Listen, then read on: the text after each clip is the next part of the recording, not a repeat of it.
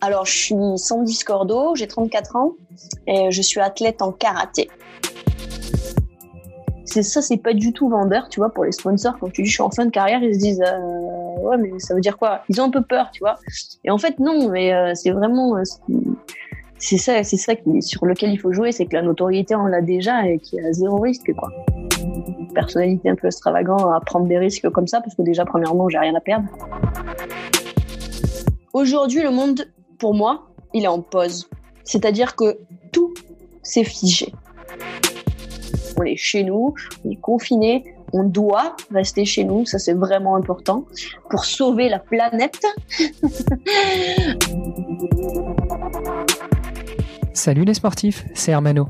Quelle plaie que cette pandémie et ce confinement. En tout cas de mon côté, j'ai l'impression que les journées raccourcissent et pour preuve, alors que le neuvième épisode des vestiaires était dans la boîte très tôt, j'ai dû sauter une semaine pour me permettre de le peaufiner et vous proposer une expérience toujours au top de la qualité, malgré une voix toujours aussi chancelante. En tout cas, ma neuvième invitée, qui a ouvert ce neuvième casier des vestiaires, n'a pas chancelé une seule seconde pendant cette interview. C'est très certainement dû à son fort caractère, qui va très bien avec le sport qu'elle a choisi alors qu'elle n'avait que 10 ans, karaté. Sandy Scordo est une athlète entière qui est revenue avec moi sur cette première partie de sa vie en tant que sportive de haut niveau. Ses déboires avec la Fédération française de karaté et bien entendu ses difficultés financières. Elle nous en a aussi dit plus sur les mécanismes qu'elle a su mettre en place pour dépasser ces difficultés et rester résiliente. Et lorsque vous entendrez le générique, ne coupez pas, je vous ai mitonné trois petits bonus que vous devriez adorer. Juste avant de vous laisser écouter cet entretien passionnant avec Sandy, comme à chaque ouverture de casier, j'ai un énorme service à vous demander. Ce podcast ne touche malheureusement que très peu de personnes à l'heure actuelle et j'en suis malheureux car j'y mets tout mon cœur à l'ouvrage. Je ne souhaite pas vivre de ce podcast et encore moins vous embêter avec de la publicité, mais plus je recevrai de sportives et sportifs prestigieux et plus nous pourrons les aider grâce au projet que je suis en train de finaliser. Bon, compris un petit peu de retard du fait de cette pandémie, comme l'a dit Sandy, un champion est celui qui s'adapte. Je m'adapte et je vous en dirai bientôt plus. Et pour que le podcast soit connu et reconnu, je compte sur vous pour aller dès maintenant sur Apple Podcast, laisser une note 5 étoiles et une revue, le faire avec tous les comptes des membres de votre famille et aussi inciter vos amis à nous écouter et à laisser de bonnes notes. Allez, assez parlé, je vous laisse avec Sandy. Salut les sportifs, c'est Hermano. Bienvenue dans ce nouvel épisode du podcast Dans les vestiaires. Et euh, nous avons commencé cette série avec une karatéka. Aujourd'hui, je vous propose de la continuer avec une autre karatéka, pris en la personne de Sandy. Salut Sandy. Salut. Comment vas-tu? Ça va super. Et vous? Comment allez-vous? On a l'air de tous aller bien. Euh, je dois dire que même malgré le confinement, chez toi, il a l'air d'y avoir beaucoup de soleil. Chez moi, c'est le cas aussi, ce qui est plutôt rare au Luxembourg au mois de mars. Donc, euh, je me mets sur la terrasse euh, autant que je peux. Ouais, bah écoute, il y a quelques jours, il a neigé à Carcassonne et à, Aubenas, là. Et, et ici, toujours soleil, grand soleil. Donc, du coup, et la chaleur, euh, c'est aussi un problème parce que ça nous sollicite euh, pour sortir. Mais non, non, non, restez chez vous. Ah, c'était un point que je voulais aborder. Je me suis dit que je finirais chaque épisode pendant cette période de confinement là-dessus. Mais du coup, bah voilà, tu, tu as ouvert le débat. Euh, écoute, ah, avant même de commencer à discuter, ce que je te propose, c'est déjà de te présenter qui tu es, ce que tu fais dans la vie, et puis euh, après on passera au sujet euh, un petit peu présentation de ton palmarès et, et, ce que tu as l'intention de faire dans les prochaines années. D'accord. Alors je suis Sandy Scordo, j'ai 34 ans.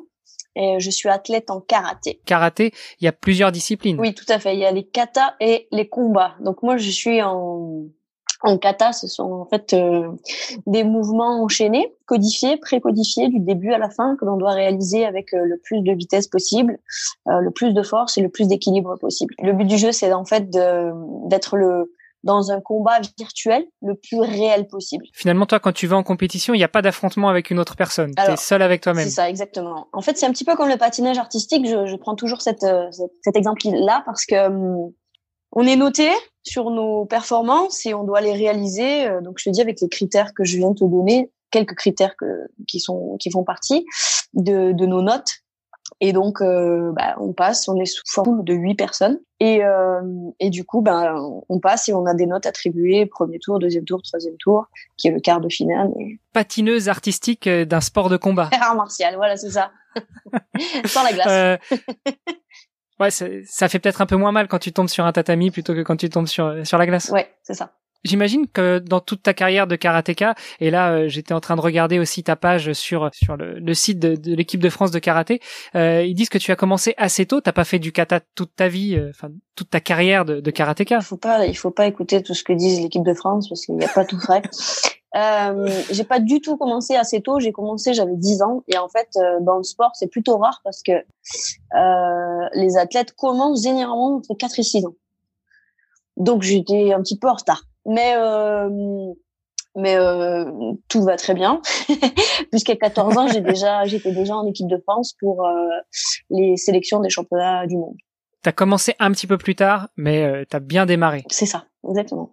Alors pour ceux qui ont peut-être pas encore suivi les épisodes d'avant, parce que pendant le confinement, les habitudes sont un peu changées, il y a moins de transport, etc.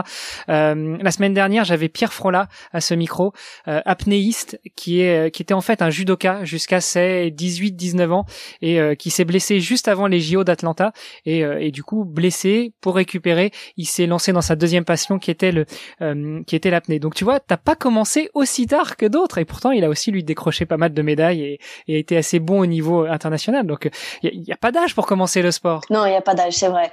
Mais euh, quand ils disent que j'ai commencé un peu tôt, c'est pas le cas, puisque normalement, quand je dis normalement, c'est la généralité, d'accord? Pour moi, il n'y a rien de normal et il n'y a rien d'anormal. Mais dans la généralité, on commence entre 4 et 6 ans. Donc, c'était un petit peu sur le tard. Mais comme je t'ai dit, il n'y a pas de problème, tout allait bien. Depuis que tu as 10 ans, tu as toujours fait des katas ou euh, l'éducation au karaté, c'est un petit peu kata, comité, un petit peu tout? Alors, euh, quand on commence le karaté, le karaté c'est kata et comité et euh, kion et passage de grade et voilà. Et après, en fait, on doit choisir une spécialité, surtout en France, parce qu'on nous l'oblige un petit peu. Euh, L'équipe de France avait un tel niveau qu'on ne pouvait pas s'épanouir dans les deux à 100% puisqu'il y avait beaucoup de niveaux dans les deux catégories. Euh, ce que font d'autres nations comme euh, les Amériques, euh, comme l'Amérique du Nord l'Amérique du Sud, hein, je parle, euh, comme euh, le Japon, ils font kata et combat. Après, ils choisissent, ils choisissent une spécialité, mais dans le tard. Nous, euh, des minimes, cadets, il faut qu'on choisisse. Parce que déjà, premièrement, parce que les stages équipe de France kata et combat étaient en simultané. Donc forcément qu'on pouvait pas suivre le cours kata et le cours combat en même temps, sauf si on se dédoublait, ce qui n'est pas encore le cas. Donc du coup, il a fallu choisir très vite. Et quelque part, euh, j'ai toujours dit que c'était le kata qui m'avait choisi et pas vraiment moi qui m'avais choisi, parce que j'ai toujours eu un esprit plus combat que le kata. Après, avec du recul, si c'était à refaire, j'aurais bien tenté l'aventure en combat, parce que c'est très frustrant le kata parce que la moindre erreur, comme comme je t'ai dit au patinage artistique, boum, tu tombes. Euh, ben là, la moindre dé, moindre déséquilibre, les notes euh, ben, baissent forcément et on peut pas se rattraper. Alors qu'en combat, quand on quand on prend un point, si on a un mental assez fort, ben on revient et on remonte au combat et ça c'est moins frustrant que le kata, tu vois. Mais après, c'est vrai que j'ai la rigueur euh, du kata je suis un peu maniaque, je plie mon kimono, il faut qu'il soit nickel. Euh, ça, les combattants, ils s'en foutent un peu, quoi. ouais, disons que les, les, combattants, ils ont une deuxième ou une troisième vie, comme dans les jeux vidéo. Euh, au kata, tu l'as dit, comme euh, euh, comme sur le patinage artistique ou comme dans la gym, ce genre de choses. T'as qu'une chance et t'en as pas deux, quoi. Voilà, c'est ça. Exactement. Tu nous as dit que c'était un petit peu le kata qui t'avait choisi, mais, mais malgré tout, qu'est-ce qui a fait que tu as eu ce déclic pour le kata plus que pour le combat ou est-ce qu'il y a vraiment quelque chose qui qui a qui a déterminé ton avenir Oui, bien sûr. J'ai gagné champion de France la première année quand quand j'avais 13 ans en kata. Effectivement, c'est un bon début pour, pour bien se lancer. Ouais, c'est un exemple euh, parmi tant d'autres, mais Lucie Ignace, qui était en moins de 61, qui a été championne du monde au combat, a été aussi championne de France en kata, par exemple. Ouais. Bon, elle, elle a choisi, euh, elle a choisi le combat, mais euh, mais c'est vrai que dès que j'ai fait championne de France kata, le premier prof que j'avais, il nous a tous poussé un petit peu dans ce dans ce dans cet élan là pour qu'on puisse euh, performer puisque c'était un club combat de base. Et du coup, avoir une championne de France kata, ça changeait un petit peu la donne, ça mettait un peu de frais au club, quoi. Ouais, c'est vrai que ça, ça, permet de diversifier un petit peu les euh, les, les, activités du club et puis d'apporter un peu plus d'attrait pour d'autres pour d'autres jeunes qui voudraient s'y tester. Est-ce que tu as déjà vu, euh, peut-être moins en France, parce que tu l'as dit, en France justement, euh, on, on, vous incite très tôt à choisir entre le kata et le combat. Mhm. Mais est-ce que tu as déjà vu des, des grands athlètes exceller aussi bien dans l'un que dans l'autre? Ah oui, oui. Oui, oui, tout à fait. Bah, il y a eu l'américaine euh, en 2003 au championnat du monde à Marseille qui a fait euh, championne du monde en combat et vice-championne du monde en kata. Revenons un petit peu sur toi. Euh, tu nous as dit que tu avais été championne de France de kata. Est-ce que tu peux nous en dire un petit peu plus sur ton palmarès aussi? Alors, je suis double championne du monde. J'ai gagné les Jeux mondiaux et j'ai à peu près une quinzaine de médailles en championnat d'Europe avec trois titres de championne d'Europe junior. Un beau palmarès de déroulé. Ouais, c'est pas trop mal. On s'en est bien sorti on va peut-être rentrer un petit peu plus dans le vif du sujet de ce podcast où justement on se concentre sur le financement des carrières de sportives et sportifs de haut niveau avec euh, tous ces titres. Est-ce que ça facilite un petit peu la recherche de sponsors, de partenaires, le financement de ta carrière ou est-ce que euh, tu trouves que c'est euh, c'est vraiment un, exercice extrêmement compliqué? Je pense que c'est un exercice extrêmement compliqué. Après, le plus difficile en fait, c'est de se vendre soi-même quand on n'a pas quelqu'un qui s'occupe de nous. Le karaté n'étant pas autant médiatisé que le judo, puisqu'on n'était pas olympique, on a beaucoup moins de visibilité. Et du coup, en tant que sport aussi individuel, puisque je parle du judo, mais euh, au judo, il n'y en a qu'un qui excelle et qui, qui s'en sort vraiment très très bien, Teddy Riner, tout simplement, mais parce qu'il a des sponsors. Voilà, parce est juste dix fois champion du monde, euh, 18 ans, quoi. bon, enfin, bref. Euh, voilà, c'est juste une personne d'exception, donc c'est normal, il le mérite. Avec moins de visibilité que qu'un sport euh, collectif, euh, c'est compliqué. Ça devient tout de suite compliqué. Les sponsors, ça marche, je pense, au cœur aujourd'hui et à la connaissance. C'est toujours du bouche à oreille qui fonctionne. Et ils le font par sympathie parce qu'ils connaissent quelqu'un qui connaît quelqu'un qui fait du karaté. Et euh, voilà. Donc ça rend les choses beaucoup plus compliquées. Mais ça sert aussi d'être vice-championne du monde, d'être reconnu, parce que par exemple là, j'ai mon, mon sponsor avec moi qui est Proforce et Auma. En fait, c'est une marque américaine qui est basée à Philadelphie et euh, grâce à mon palmarès, je suis allée faire euh, les championnats euh, nationaux aux États-Unis et j'ai pu discuter avec eux et mettre en avant effectivement ma personnalité et ma notoriété que j'ai acquise grâce à mes titres. Évidemment. Le sponsoring, la recherche de sponsors, la recherche de partenaires de manière générale, c'est un petit peu du, du réseautage. Tant qu'on n'est pas Teddy Riner pour parler d'un sport de combat, ça relève de, de la compétition internationale pour pouvoir sortir son épingle du jeu et, éviter que ce soit ce soit du copinage. Et, d'ailleurs, c'est l'objectif de ce podcast, c'est de démystifier tout ça et de faire comprendre euh, être sportif de niveau, ce n'est pas mettre les pieds au bord de la piscine et attendre que les, les compétitions arrivent et euh, si on gagne tant mieux, il y aura le chèque qui ira avec. Non, c'est pas du tout ça. Je pense que vous combattez au quotidien, non seulement pendant les compétitions, mais aussi pour la recherche de sponsors. Et dans la vie, dans tous les cas parce qu'il faut allier euh, il faut allier ou la profession ou les études ou euh, ou euh, la vie sociale en même temps et en parallèle d'une carrière de haut niveau. Donc moi c'est ce que j'ai fait pendant 24 ans et moitié études. Et donc, euh, bah, il y a eu une année où j'ai eu mon bac, où j'ai eu mon permis et j'ai fait championne d'Europe. Waouh, ça c'était ma belle année. ça c'était une bonne année, ça. C'est une belle année, c'est ça. Mais euh, mais sinon, à, contrario, voilà, il a fallu trouver, essayer de trouver un emploi du temps et un métier qui puisse aller avec euh, en parallèle avec la carrière de haut niveau.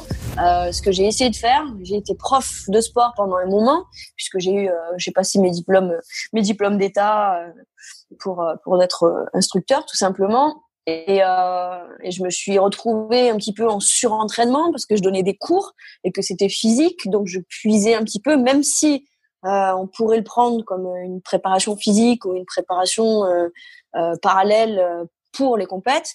Euh, je travaillais toujours sur la fatigue. Quand je suis arrivée au championnat d'Europe, j'étais vraiment fatiguée il y a des années.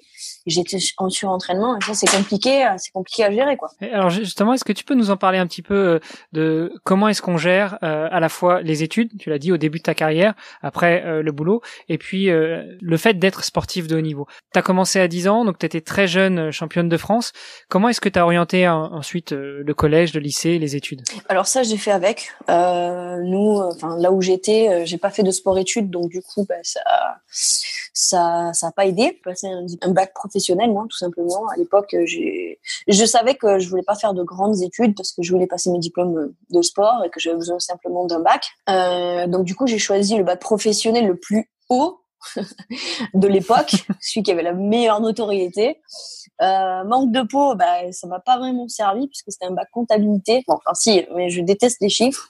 Mais euh, ça m'aurait plus servi si j'avais passé un bac vente, tout simplement, puisque j'ai quand même une petite âme de vendeuse et de commerciale. Euh, bref, et du coup, donc j'ai fait avec, j'ai fait avec, j'ai j'ai essayé maximum, et ce durant ma période scolaire et ma période professionnelle de sensibiliser mes professeurs autant que mes directeurs à ma carrière, c'est-à-dire de les impliquer au maximum en leur disant ben, je pars vendredi, pensez à moi. Et quand je revenais le lundi, j'essayais de revenir avec la médaille pour leur montrer que que j'avais réussi et que ce, en quoi je m'étais engagée avait eu un, un, résultat positif et que même si pendant toute la semaine j'étais pas super concentrée au niveau de l'école, eh ben, ça avait eu euh, quelque chose de positif euh, sur autre chose et que du coup je les remerciais quelque part. Et c'est ce que j'ai toujours essayé de faire. J'ai essayé d'amener des posters parce que j'ai été sur des posters à des moments. J'ai essayé d'amener des magazines où j'ai paru j'ai voilà. Et, euh, et j'ai même ma prof de sport euh, qui avait découpé un article de journal et qui l'avait affiché dans le dans le complexe sportif. La honte. Mais bon. Euh, et, elle était fière de moi et du coup, ça avait plutôt bien marché. Ça, ça, fait un petit peu penser, euh, tu sais, à tous ces films un petit peu pour ados qu'on voit qui se passent aux États-Unis où euh, il y a la star, le quarterback qui se balade un petit peu dans dans l'école et puis qui est super fier euh, d'apparaître dans le journal local et d'être affiché dans la vitrine à côté des coupes du du collège. C'est sympa ça. C'est ça, mais alors tu sais, l'esprit français n'est pas l'esprit américain. Donc du coup, les autres élèves étaient un peu plus jaloux que ce qu'ils étaient fiers de moi et euh, bon, à part mes amis proches évidemment, mais euh, mais quelque part, je, je c'était pas un problème parce que j'ai un très fort caractère et j'ai un très fort mental aussi. Entre parenthèses, t'es quand même karatéka, donc j'imagine que tu fais un peu plus peur qu'un joueur d'échecs ou, ou, un joueur de boules. euh, mais euh, mais donc c'est c'est un petit peu ça qui t'a qui t'a forgé ton caractère aussi, j'imagine. Oui oui, oui complètement. Bon déjà on a un esprit martial ou on l'a pas. Hein, forcément on, on est avec. Et après on est compétiteur ou on l'est pas. Ah ben moi j'avais les deux, donc du coup c'était plus facile. J'avais cet esprit martial et j'étais une compétitrice. Donc ma mère m'a initiée au karaté en me disant tu vas faire du karaté, c'est ta vocation. J'ai dit ok. Et euh, comme j'étais compétitrice, évidemment j'ai relevé le challenge et je suis allée au Après ton bac, tu nous as dit, ton objectif c'était de passer des diplômes dans le sport pour être instructrice. Euh, du coup, tu t'es pas passé forcément par la case euh, STAPS, euh, donc université de sport. Tu as opté plutôt pour une formation fédérale, c'est ça? Voilà, exactement. alors j'ai eu mon DIF tout de suite. Et quand j'étais encore en train de passer mon bac, et après après avoir mon bac, je me suis inscrite dans une formation fédérale aussi. C'était une, une filiale sportive de haut niveau spéciale. Euh, où j'ai passé mon diplôme d'État. À l'époque, c'est le BE, le brevet d'État d'études supérieures. Et du coup, ça m'a donné euh, un bagage pour pouvoir euh, donner des cours, tout simplement, être prof légalement et pouvoir être payé. Donc, on a mis en place un contrat qui s'appelle CAE, contrat d'aide à l'emploi. Mon association a pu m'embaucher pendant un petit moment pour euh, m'aider à avoir un minimum d'argent quoi. Le problème c'était que j'ai fait ça pendant trois ans. Je donnais déjà des cours hein, avant évidemment, mais j'étais pas rémunérée Et le problème qu'il y a eu c'est que ben, c'était pile la période où ben, je commençais à avoir entre 18 et 20 ans et qu'il fallait que je m'installe. Du coup, je me suis installée et là, j'avais un loyer de 500 et quelques euros et je touchais 600 euros par mois. Donc ça a commencé à poser problème. Donc j'ai passé encore des diplômes pour monter de niveau et je suis devenue instructeur, donc pro-instructeur en body combat. Je suis arrivée à trouver un emploi dans une salle de sport et c'est là où j'ai commencé, où je t'ai dit à donner des cours et euh, en même temps, euh, donc je gérais un peu la salle, je donnais des cours, donc je donnais des cours de vélo, de biking, je donnais des cours de body combat et je m'entraînais en même temps. Et bon ouais. Alors tu vois, c'est un petit peu compliqué parce que c'est un cercle vicieux. J'ai eu un, une CIP, c'est un contrat d'insertion professionnelle avec euh, la fédération et la jeunesse et sport, c'est-à-dire que la fédération et la jeunesse et sport contribuaient à maintenir mon salaire, même en cas d'absence dû à mes stages ou à mes compétitions internationales. Donc, ils reversaient une part à l'entreprise, ce qui fait que je pouvais garder mon salaire. Parce qu'il y a des fois, quand on faisait les championnats, la prépa des championnats du monde, euh, on partait 15 jours. Donc, euh, tu imagines, si j'étais payé que 15 jours, c'était un peu compliqué. Du coup, j'ai gardé mon salaire en entier. Mais pour avoir ça, il faut être déjà titré. Et voilà. Donc, c'est le cercle vicieux. Donc, il faut déjà être titré, mais en même temps, tu dois trouver un travail, tu dois avoir des titres, et donc euh, ben, pour ça, il faut pas travailler ou je sais pas. bon, pour moi, ça s'était bien passé puisque j'avais titré tout de suite et j'ai été déjà euh, trois fois championne d'Europe. Donc, euh, donc du coup, j'ai bénéficié de, de, ce contrat pendant pendant quelques années, ce qui m'a permis de développer et d'avoir mes titres mondiaux. Euh, tout à l'heure, tu nous as dit que tu avais euh, juste avant d'avoir ton bac, tu avais eu ton DIF. Donc pour nos auditeurs, DIF, c'est diplôme d'instructeur fédéral. C'est ça. ça? À l'époque, c'était le diplôme de base pour pouvoir légalement être professeur indépendant. Spécialisé dans le karaté évidemment ou euh, tout sport confondu? Non, c'était toujours karaté. les premières années c'était vraiment karaté et puis après quand tu as passé ce diplôme de manière plus générale et être embauché par une salle, là c'était euh, pas uniquement du karaté mais c'était un petit peu tous les sports. En fait, ce, qui se passe c'est que quand tu passes un brevet d'état, euh, tu as un tronc commun. Un tronc commun, c'est c'est une un morceau du diplôme qui te permet d'avoir une base scolaire de tous les mhm. sports. Et après, grâce à ça, il y a une deuxième partie, la spécificité, d'accord? Et là, c'était karaté. Tu fais de la gym, ou tu fais du karaté, ou tu fais de la natation, ou tu... et c'est un diplôme qui est valable uniquement pour pratiquer du karaté, mais ton tronc commun, il est valable pour tous les sports. Sauf que tu ne peux pas juste avoir un tronc commun, tu es obligé de passer une spécialité, et que grâce à ça, il faut que tu passes une formation pour pouvoir enseigner autre chose. Donc moi j'ai passé ma formation euh, de bike et de, de, de, de body combat.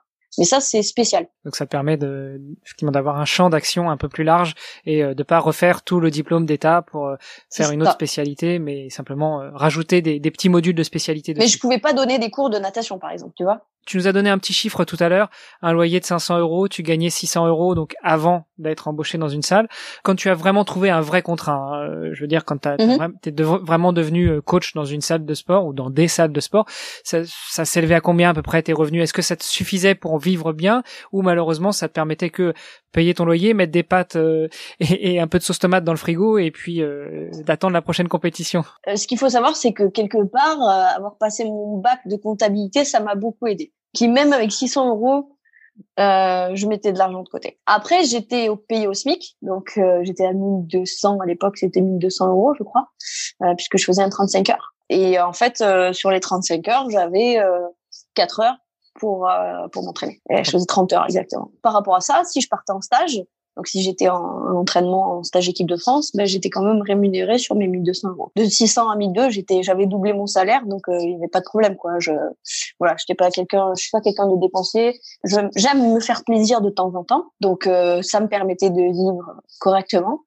Euh, maintenant, il faut savoir gérer son argent parce qu'il y a des gens qui touchent 4000 euros par mois et qui sont toujours à zéro euros à la fin du mois. Moi, ça n'a jamais été le cas. Quoi. On est vraiment dans la résilience du sportif de niveau. Quoi. Tu te bats au quotidien dans tes entraînements, dans les compétitions, et même pour gérer ton argent, une rigueur irréprochable. Ouais, c'est ça. C'est pour ça que le côté kata, finalement, ça me va bien aussi, parce que les combattants ne sont pas comme ça. Après, je dis une généralité, hein, mais je pense à des amis proches, hein, forcément. Bon, après, on passe un coup de fil à Alexandra si tu veux, comme ça. Ah, je parlais d'elle justement. on, parle quand même beaucoup au passé, pas, oui, parce si lointain parle du parce passé que en même temps. ouais, ouais, mais t'es encore toute jeune. Qu'est-ce qui a changé après? Parce que tu nous dis avant, je touchais ceci. Il y, a, quelque chose qui a changé depuis quand même, euh, aussi bien euh, professionnel que sportif? Oui, oui. Tu sais, ce qui a changé, c'est que je l'ai accepté. J'ai accepté la situation. Et ça, ça fait toute la différence. Quand on est dans une situation qui n'est pas confortable, parce que par exemple, quand on voit les Italiens qui sont détachés à plein temps, c'est-à-dire qu'ils sont policiers ou pompiers, et ils ne travaillent pas, ils s'entraînent euh, du matin au soir pour leurs objectifs euh, sportifs uniquement. Et ils sont rémunérés, évidemment. Hein. Euh, ils sont sponsorisés Lamborghini, donc j'imagine que leur leur salaire est pas trop mal. Bon. Quand on voit la Turquie, ils sont payés, ils sont professionnels. Quand on voit d'autres pays, comme l'Allemagne aujourd'hui, quand on voit euh, Kazakhstan, bon enfin bref, tu vois, ça monte, ça monte, ça monte, et avec la France qui qui stagne parce que on ne met pas en place des choses professionnelles. Bon, c'est un choix de la part du président, faut le respecter. Donc du coup, quand on voit les autres et qu'on se compare, on est frustré, tu vois. Et un jour, on l'accepte. Et là, on a compris. Voilà, il faut accepter le problème en fait.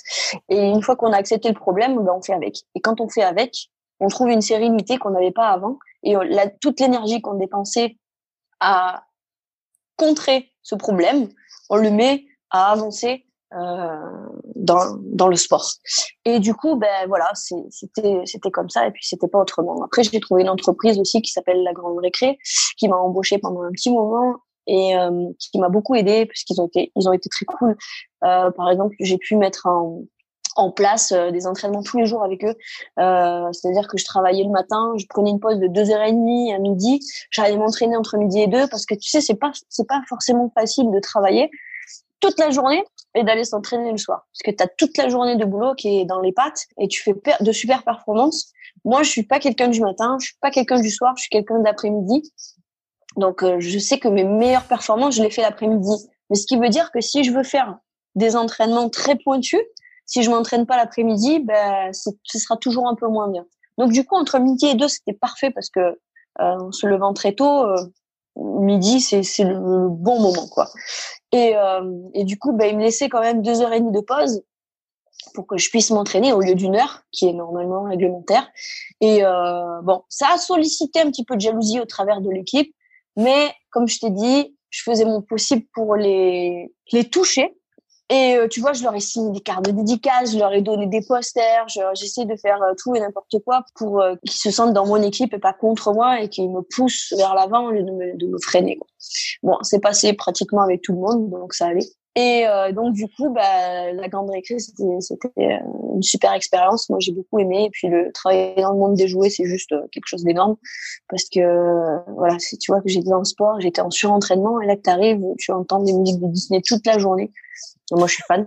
Je suis fan de Disney. Donc, du coup, euh, tu vois, c'est mon côté euh, un peu euh, extravagant. Boum. Et après, j'allais m'entraîner. Boum, carré, rigueur. Pomme extravagant. Hop. Voilà, ça me convenait très, très bien. Et, et donc, du coup, bah, écoute, c'était, c'était, voilà, c'était le déclenchement de j'accepte la situation et j'avance. Et voilà, je suis devenue double championne du monde grâce à ça. J'ai gagné les Jeux mondiaux, j'ai gagné les sports à corps, les games aussi les Jeux mondiaux de spécial combat. Et, euh, et du coup, ben voilà, je suis passée, euh, je suis passée de, de zéro médaille mondiale à, à un bon nombre, et c'était cool je pense que c'est un petit peu cette histoire de, de charge mentale. Alors j'aime pas forcément l'utilisation à outrance de ce mot de la charge mentale, mais malgré tout, je crois que pour les sportifs, ça s'applique vraiment bien à, vous parce que euh, bah, vous avez souvent la famille, le boulot à côté, donc ce qui vous empêche de vous concentrer à 100% sur le sport, ce qui vous freine aussi un petit peu, tu l'as dit, sur l'emploi du temps, ce qui freine aussi sur la récupération. Et ça, euh, euh, je renvoie à un épisode qu'on avait avec Eléa Mariama Dira, euh, championne d'Europe de 4 x 400 mètres, qui nous disait que bah, quand elle bossait, elle n'arrivait pas à récupérer parce que petit gabarit, assez fragile. Et donc, oui, c'est possible d'avoir un job à 30 ou 40 heures par semaine en étant sportif de niveau. Sauf que la récupération, c'est difficile et au bout de, de quelques mois, il y a forcément quelque chose qui commence à péter. Donc, je pense que effectivement, ce mot, enfin cette expression de charge mentale s'applique vraiment bien à vous. Tu l'as dit avant de d'accepter d'avoir euh, ce statut de sportif, mais que bah, pour mettre à manger dans le frigo, il faut aussi aller bosser. Euh, ça représente beaucoup, beaucoup, beaucoup de pression, et, euh, et, et c'est de la pression qu'on met pas dans sa préparation physique. C'est ça, exactement. Pression et, et concentration aussi, tout à fait. Alors quand tu disais que T'as trouvé la grande récré qui t'aidait pour ça? Tu étais euh, salarié chez eux dans le cadre d'un travail emploi normal entre guillemets ou euh, ils, agissaient en tant que un de tes sponsors et euh, ils te laissaient cette largesse? Non non, j'étais employé de magasin. Et en fait ils ont été sponsors de la fédération pendant les championnats du monde de, de Paris, Bercy en 2012 aussi. Mais nous ils je dis nous parce qu'on était trois euh, athlètes de karaté euh, embauchés par la Grande Récré et, euh, et ils nous ont vraiment aidés, mis en valeur parce que justement ils connaissaient les valeurs du sport et du haut niveau. Ils, ont vu en nous des futurs directeurs de pôle, directeurs de magasins, etc., etc. Moi, je suis celle qui est restée le plus longtemps dans l'entreprise et, euh, et je l'ai quitté récemment parce qu'il y a eu l'annonce des Jeux Olympiques et que euh, la fédération a rompu mon contrat de haut niveau, donc euh, la CUP. Du coup, euh, ce qui s'est passé, c'est que ben, je devais travailler 35 heures et euh, toutes mes absences n'étaient pas payées. Avec l'annonce des Jeux Olympiques, la préparation des Jeux Olympiques, on est passé de une compétition, en gros, tous les deux mois, à une compétition toutes les trois semaines. Et là, depuis janvier 2020, c'était une compétition tous les 15 jours. Donc quand je te dis une compétition, c'est ben, évidemment il y a deux jours de récupération avant au minimum, et puis il y a le voyage, et puis il y a le temps de compétition qui est de trois jours aujourd'hui, quatre jours avec l'inscription, plus le retour. Voilà. Donc si tu veux, euh, tu comptes à peu près une absence de 5-6 jours. Voilà, 5-6 jours. Si vraiment, si vraiment tu fais dans le rush, que c'est pas loin, 5 jours. Si tu, si c'est au Chili ou si c'est au Japon ou si c'est, euh, c'est un peu compliqué. Tu comptes 6 jours, donc 6 jours d'absence tous les 15 jours. Ouais, j'imagine que c'est pas très compatible avec un contrat. Non, c'est pas très compatible avec un contrat, surtout que le niveau est très très très très vite monté. Euh, donc du coup, bah, il faut s'entraîner aussi tous les jours et euh, bah, voilà, c'était c'était juste pas possible. Donc du coup, la, la, la, grande récré et je comprends évidemment puisque ils étaient aussi dans une conjoncture un peu délicate puisqu'ils était en redressement judiciaire pendant un moment. Euh, ils ont ils ont licencié tout simplement. Donc du coup, je me suis retrouvée sans emploi et euh, malheureusement, euh, je suis au chômage aujourd'hui et quelque part même si le salaire, comme je t'ai dit, n'est pas à la hauteur de ce que j'espère. Euh, là aujourd'hui, je dois toucher à peu près du 700, 800 euros par mois. Ça dépend des mois, tu sais. Mhm. tu perds 100 euros, 150 euros, tu sais pas pourquoi. Ça, c'est le pôle emploi. Bref. Euh, donc, je touche euh, les indemnités puisque j'ai cotisé euh, pour le, le chômage euh, pendant plus de six ans avec la grande récré. Euh, et donc, je touche ça euh, entre 700 et 800 euros par mois. Mais je fais avec. Voilà, je, fais avec. Et puis, euh, je me suffis à ça pour, ben, pour pouvoir m'entraîner et me préparer. Donc, je suis retournée chez ma mère. Donc, elle m'héberge. Et j'ai pas le choix puisque de toute façon, je peux pas payer de loyer et que du coup, bah voilà, je, je mets tout mon argent dans mes déplacements. Je, trouve que tu es très politiquement correct quand même, parce que Alexandra était beaucoup plus vindicative quand euh, je l'ai reçue sur le podcast. Elle nous disait, bah tout simplement, euh, la Fédé nous a dit, si vous voulez aller au JO, ce sera peut-être la seule et unique fois euh, que le karaté sera sport olympique. Donc, euh, si vous voulez aller au JO, bah, il faut vous consacrer tout, à 100% à votre sport. Donc, pas de boulot à côté, quoi. Ouais, alors ben, finalement c'est ce qui s'est passé pour moi. Euh, la, la, la, seule différence entre Alex et moi, c'est que en fait, euh, elle, elle est sous l'effigie de l'équipe de France et moi, je ne suis plus depuis janvier 2018. En fait, ce qui s'est passé, je suis partie six mois aux États-Unis et pendant ces six mois, l'équipe de France a perdu confiance en moi en me disant que euh, je n'avais plus le niveau escompté parce que ils l'ont jugé par rapport à l'Open de Paris que j'ai fait en janvier 2018 où j'ai perdu au premier tour. Sachant que c'était la première fois qu'il y avait euh, le système des notes et que j'étais totalement perdue. Ils n'ont plus de suivi régulier avec moi puisque j'étais aux États-Unis et que je ne pouvais pas partir parce que j'étais étudiante, parce que je suis partie six mois pour me former et passer des diplômes de langue, où j'ai passé mes diplômes de vocabulaire, expression orale et écrite et grammaire. En anglais évidemment. Euh, parce que j'avais besoin de ce bagage-là pour mon futur, tout simplement. Et donc ils ont perdu, euh, ils ont perdu confiance en moi, et c'est là que le contrat avec la grande récré a été rompu. J'ai été en arrêt maladie pendant six mois. En fait, ce qui s'est passé, c'est que ils m'ont dit euh, il faut que tu restes pour les championnats d'Europe. Moi, j'avais un visa étudiant. Si je manquais plus de trois semaines aux États-Unis, j'étais radiée. Je perdais mon visa. Euh, et le but du jeu, c'était de pas perdre le visa. Bon, euh, du coup, je leur ai dit, écoutez, si vous prenez en charge mes déplacements à New York-Paris, euh, et puis ben, Paris-Dubaï, puisque la compète d'après c'est de Dubaï, je reste 15 jours entre Dubaï et l'Autriche, je repars et je reviens pour faire, il y avait le Maroc, je crois, après. Et euh, ils n'ont pas accepté ils n'ont pas accepté de prendre en charge mes déplacements Paris, euh, New York, Paris et Paris, New York, l'aller-retour évidemment. Alors que euh, en février, le New York, Paris, Paris, New York s'est levé à 283 euros. Et puis au mois de mars, donc le mois d'après, il s'est levé à 300 ou 400 euros maximum. Je crois que c'était 300 et quelques. Et ils n'ont pas accepté. Ils m'ont dit non, euh, nous on n'a pas prévu ça. Et alors j'étais un peu étonnée parce que avant un billet de train, donc Avignon où j'habite, Paris, c'était à peu près 110 euros, tu vois. Donc allez, donc aller-retour, on était un peu dans les Donc j'étais sur un Paris New York, quoi. Voilà, j'étais très surprise. Moi, j'avais déjà pris en charge le New York Paris pour venir faire l'Open de Paris, et donc je leur avais demandé de prendre en charge le retour, ce qu'ils n'avaient pas fait. Donc du coup, on a été un petit peu confronté à un problème, une problématique qui pour moi était de, euh, je ne peux pas perdre mon visa. Et en même temps, euh, ils veulent pas prendre en charge mes déplacements je n'allais pas moi-même prendre en charge les déplacements pour, c'était la sélection des championnats d'Europe, donc 2018. Et donc ils m'ont clairement dit que ben, si je ne restais pas ici, je perdais ma sélection pour les championnats d'Europe. Donc on a commencé à discuter et puis euh, à l'époque j'étais licenciée en Guadeloupe au Sango Show, le club de, karaté de Béatrice Geoffroy. Et il avait une possibilité que je puisse faire les championnats panaméricains à la place des championnats d'Europe. Je me suis dit, j'ai vu mon état actuel en janvier, il est hors de question que que je sois au niveau. Enfin, je suis pas au niveau, donc euh, il n'y a pas de souci. Alors les, les championnats panaméricains, c'est un mois et demi après les championnats d'Europe, qui était au mois d'avril, et j'ai dit je serai prête. Donc si vous m'autorisez à rentrer aux États-Unis, moi je me prépare vraiment très pointu pour les championnats panaméricains.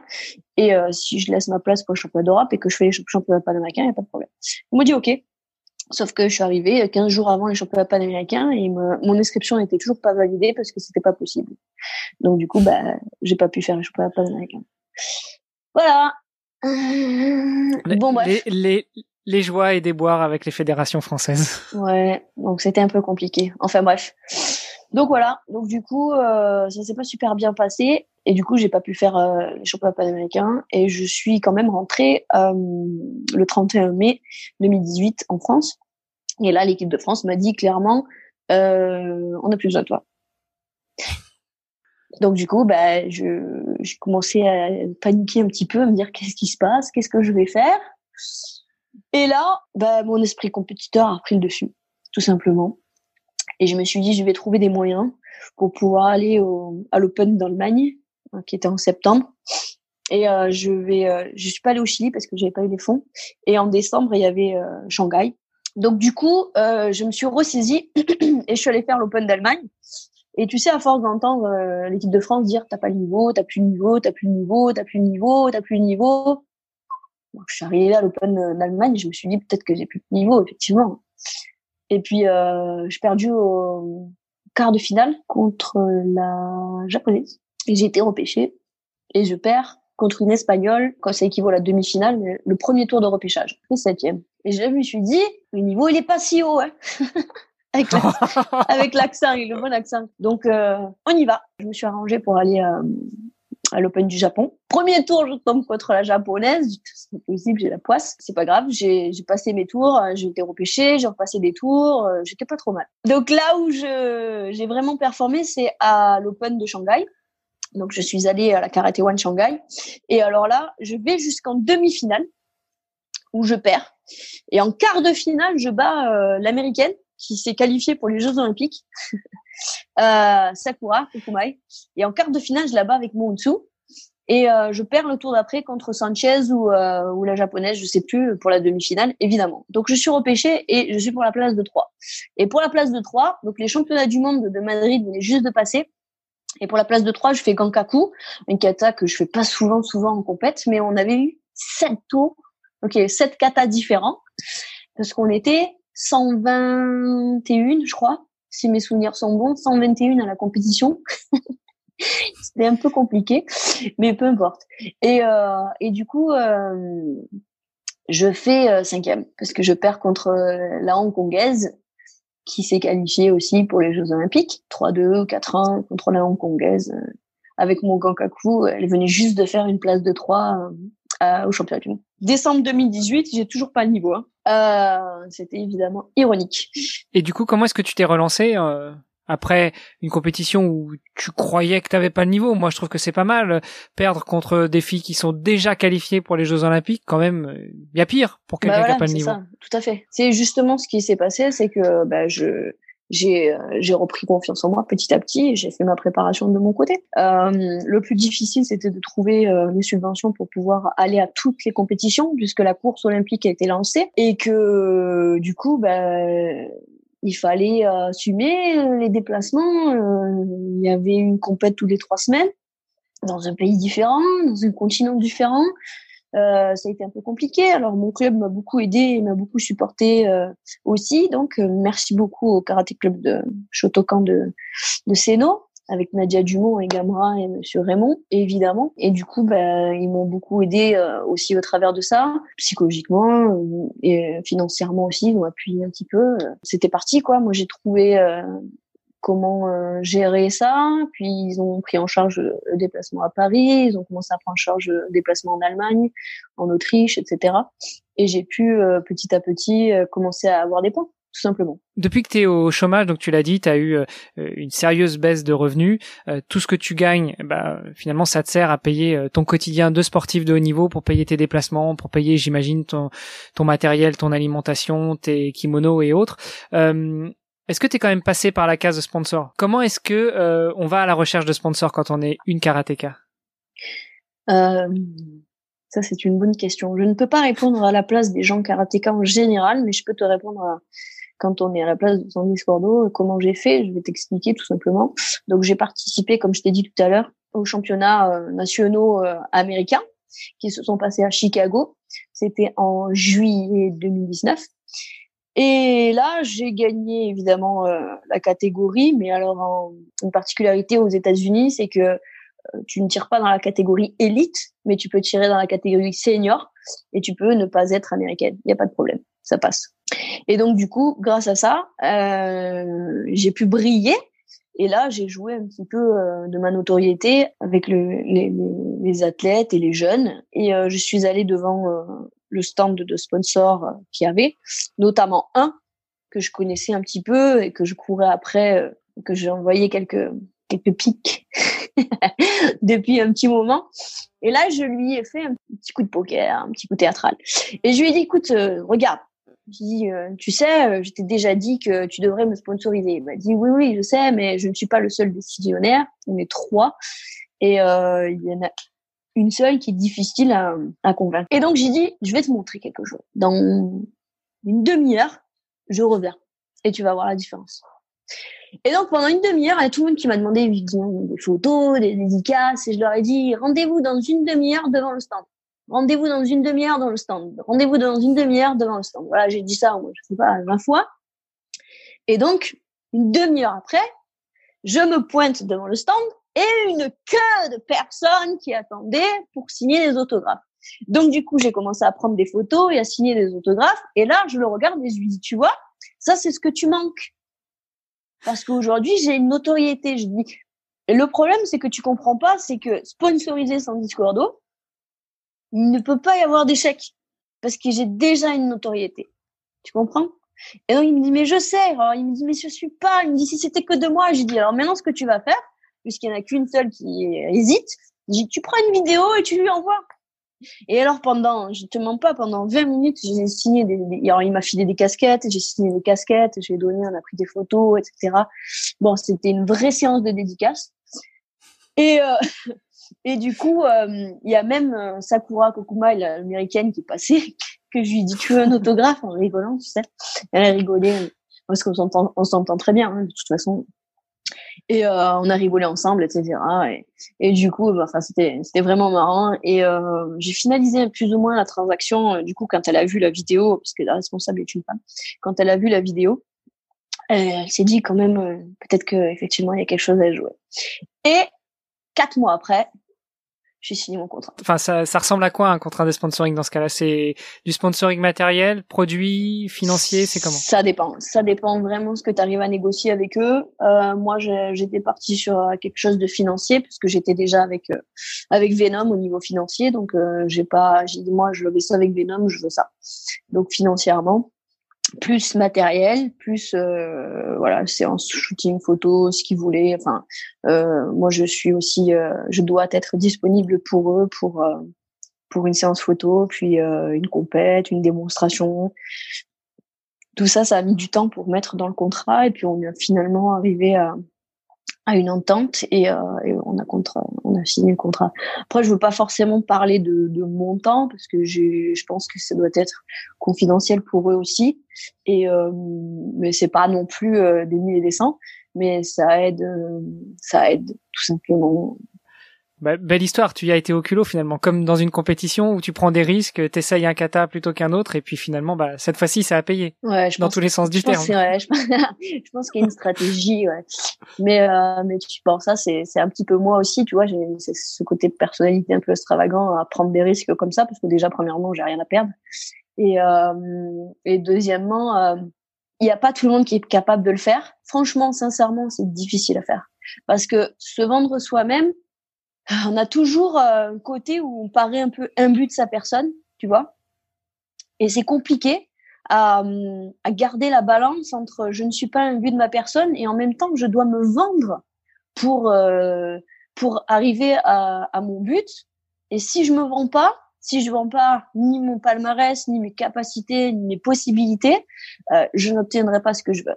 Et c'est très compliqué, c'est très compliqué. C'est pour ça que quand il y a quelqu'un qui s'occupe de toi et qui gère ça à ta place, c'est plus facile parce que il aura beau dire non non mais Sandy Cordo est double championne du monde, elle a une notoriété de fou, vous avez rien à perdre. Bah, ça passera crème. Maintenant si tu dis euh, je suis Sandy Cordo, je suis double championne du monde, j'ai une super notoriété, il y aura pas de problème. Les gens ils te regardent, ils disent non mais ça va les chevilles ou? Pourtant t'as vu c'est la même chose mais d'un à l'autre ça paraît totalement différent, pourtant c'est la même chose. Donc c'est ça qui est compliqué, mais bon. C'est ce fameux syndrome de l'imposteur euh, dont euh, bonne partie de, gens souffrent, mais euh, mais c'est bien. On, voit que tu l'as dépassé cette fois-ci. ouais ouais, j'ai pas le choix. je le voulais. Moi j'étais vraiment motivée, donc j'ai fait ce qu'il fallait faire. Et aussi, c'est un public américain, c'est différent. Les sportifs là-bas, c'est c'est un peu des stars pour eux, tu vois. Chez nous, les sportifs, c'est c'est de la perte d'argent. Là-bas, chez eux, c'est quelque chose de spécial. On revient sur l'objectif de ce podcast, démystifier le fait que euh, les sportifs, ce sont pas des gens qui se la coulent douce à longueur de journée et que en dehors de l'entraînement et des compétitions, il faut aussi se battre pour aller chercher de l'argent, pas pour euh, être millionnaire, non non, déjà pour euh, survivre. Juste avant de passer aux deux questions traditionnelles que je pose en général à tous mes invités, euh, j'aurais voulu qu'on revienne un petit peu sur cet épisode des Jeux Olympiques. Donc, comme je le disais, on est le 27 mars. On a appris en début de semaine que bah, les JO cette année, en raison de euh, de cette pandémie mondiale, allaient être décalés au plus tard à, à, la même période, mais en 2021. Euh, comment est-ce que euh, toi tu l'abordes en tant qu'athlète qui t'y prépare? Et j'imagine que si tu es au chômage depuis 2018, tu étais parti sur un an, un an et demi de chômage, donc tu avais un peu fait tes calculs pour que ça rentre dedans et qu'après les JO, tu puisses rebondir. Comment ça se passe? Euh, Alors, ouais, effectivement, ça, cette pandémie et ce virus euh, vient chambouler tout ça. Euh, je, je, je ne peux pas te répondre aujourd'hui. Alors ça, euh, franchement, je pense que tu vois, on, on est un podcast en audio, euh, mais juste cette, ce morceau-là de la vidéo, je le mettrais peut-être sur le site parce que c'était magnifique. euh, alors en fait, ce qui se passe, c'est que tout a été remis pour moi, en fait, je vais t'expliquer quelque chose. Et c'est vraiment quelque chose qui est très important pour la préparation mentale des sportifs. Et je pense que c'est vraiment important qu'ils l'entendent. Mais euh, aujourd'hui, le monde, pour moi, il est en pause. C'est-à-dire que tout s'est figé. Tout. Et quand on remettra en play, on va repartir de là où on était avec des nouvelles dates, avec des nouveaux objectifs. C'est tout simplement que là, pour l'instant, on est en pause. On est chez nous, on est confiné, on doit rester chez nous, ça c'est vraiment important pour sauver la planète. euh, non mais c'est vraiment, euh, c'est ironique et exagéré, mais euh, mais c'est vraiment vrai, je le pense sincèrement. Moi j'ai vraiment pris la conscience de l'ampleur des choses quand je suis allée euh, faire mes courses, qu'on avait une ligne à suivre, un chemin, un parcours, pas se toucher, etc. Et là je me suis dit on a vraiment passé un cap quand tu conduis, tu rentres chez toi et que tu vois tous les magasins fermés, que tu vois les rues vides, Là, tu dis, il se passe vraiment un truc dangereux et vraiment, vraiment, vraiment important. Donc, suivre les règles, c'est vraiment important. Notre, notre, notre président nous a dit, on est en guerre, mais on est, tout le monde a rigolé, lui a ri au nez au départ.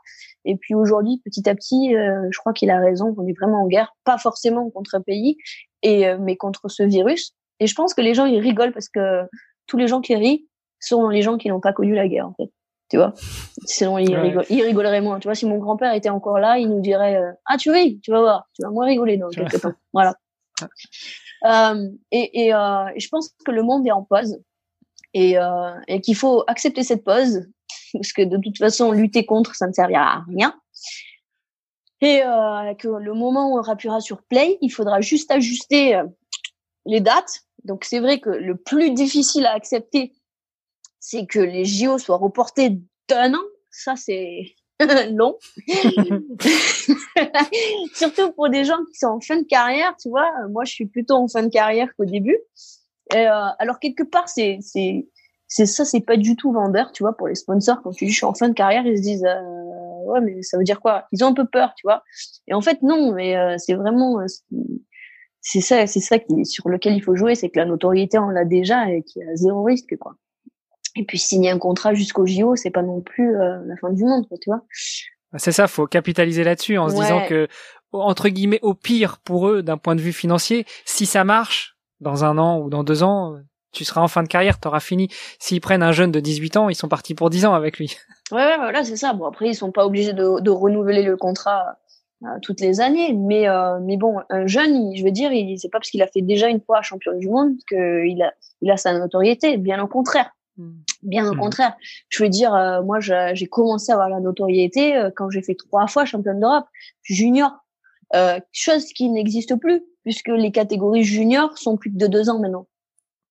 Forcément, ça va être difficile de faire trois fois en deux ans. Voilà, c'est ça. Exactement. Sauf avec le coronavirus, on tend une année en suspens. Bon, enfin bref. Donc voilà, donc cette histoire de JO, c'est vrai que ça complique un petit peu les choses au niveau organisation, mais il faut s'adapter. Un champion, c'est celui qui s'adapte. Donc, euh, on s'adaptera. Alors ça, je vais la garder aussi dans les citations. Euh, super, merci beaucoup Sandy. Allez, juste avant de te laisser partir, je t'envoie deux petites questions. La première, euh, et celle-ci j'aime bien la poser, si tu pouvais euh, te transformer en une toute petite Sandy qui va parler à la Sandy de 10, 12 ans quand euh, quand tu as fait ton premier résultat de championne de France et puis euh, que tu t'orientes vers le kata, vraiment le kata, qu'est-ce que tu te dirais à ce moment-là? Arrête le karaté ne perds pas ton temps. je rigole. Euh, Qu'est-ce que je lui dirais? Je lui dirais tu vas vivre des choses inoubliables et que la plupart des gens ne vivront pas. N'oublie pas de les vivre à 100% et euh, de les enregistrer pour toujours. Et euh, allez, dernière question. Et tu vas voir celle-ci, elle est toute simple et en plus tu, tu, tu as balancé plein de noms pendant l'épisode. S'il y avait une ou un sportif que tu aimerais entendre sur ce podcast, euh, est-ce que tu pourrais nous donner quelques noms? Alors bon, déjà, tu, je sais que tu en as déjà interviewé plein. Euh, est-ce qu'on peut, ça peut être international ou pas? Tu sais parler anglais, tu, tu maîtrises bah, l'anglais? Ouais, alors je sais pas si mes auditeurs aimeront, mais c'est pas grave, je le ferai en anglais et puis je sous-titrerai. Moi, je veux Usain Bolt. Je suis fan. Ouh, ok, sacré challenge. Euh, ah ok, le, le, challenge est relevé, j'essaierai de l'avoir. Tu es compétiteur ou tu es pas compétiteur? Oui, oui, oui, je suis compétiteur. Oui, oui, oui. eh ben, voilà. ok, super. Bah écoute, je, je relève le challenge et puis euh, si je l'ai, euh, ce sera en physique et je t'inviterai à venir me tenir le micro. Ça marche? Super, pas de problème. Je serai là. Ok, super. Merci beaucoup Sandy. Est-ce qu'il y avait euh, encore quelques petites choses que tu voulais ajouter ou on en reste là pour aujourd'hui? Non, bah écoute, je voulais te remercier et puis et puis bah écoute, on se tient on se tient au, en courant, informé. N'hésite pas si tu dois refaire quoi que ce soit, avoir d'autres questions, je suis à ta disposition. Ok, super. Merci beaucoup. Chères auditrices, chers auditeurs, je vous remercie d'avoir écouté cet épisode et moi je vous dis à la semaine prochaine pour un nouvel épisode. Vous êtes encore là? Vous avez apprécié cette entrevue? Dites-moi ce que vous en avez pensé en commentaire de l'article sur le site vestiaire.org ou avec une revue sur Apple Podcast. J'ajoute dans les notes de l'épisode tous les détails pour suivre Sandy et la contacter le cas échéant. Je vous ajoute aussi les liens vers ses partenaires. Faites-leur un petit coucou via Instagram de la part de Sandy et du podcast. Vous ferez plusieurs heureux qui soignent leur communication. Les partenaires de Sandy, Sandy et évidemment moi. Allez, à la semaine prochaine. Il y a beaucoup de personnes euh, qui ne savent pas. J'ai oublié de le dire. Enfin, je l'ai dit, mais quand je t'ai dit, je suis rentrée en France le 31 mai. Euh, je pense qu'il faut vraiment euh, le mettre en avant parce que j'ai beaucoup de gens qui me demandent où suis-je parce qu'ils pensent que je suis installée aux États-Unis en fait parce que j'ai fait beaucoup de choses quand j'étais aux États-Unis. Alors en tout et pour tout, je suis restée dix mois aux États-Unis, mais je suis revenue quand même entre temps et euh, je suis revenue, je suis repartie, mais euh, j'ai passé mes diplômes en six mois et après, j'ai beaucoup voyagé aussi, tu vois. J'ai profité d'être euh, sur place. Je suis allée voir la Nouvelle-Orléans, je suis allée visiter la Floride, je suis allée euh, à Los Angeles, j'ai fait San Diego, San Francisco. Euh, enfin, tu vois, j'ai Chicago. je suis dans, dans le Colorado, au Texas. tu vois, je suis allée à Dallas et, et à Houston. J'ai beaucoup visité. Et les gens me demandent si je suis en France ou aux États-Unis. Et ils comprennent pas, en fait, ils comprennent pas l'histoire ils comprennent pas comment ça s'est passé, que je mets toujours que je suis en France, je mets toujours que je fais des compètes, que je fais ci, que je fais là, que je suis toute seule, et ils comprennent pas l'histoire. Et là, tu vois, ça a été le moment, l'opportunité de la raconter. Euh... Et, comme là, le, petit morceau qu'on vient de rajouter, si tu veux, c'est j'enregistre toujours, donc je pourrais aussi l'intercaler à l'intérieur si tu veux.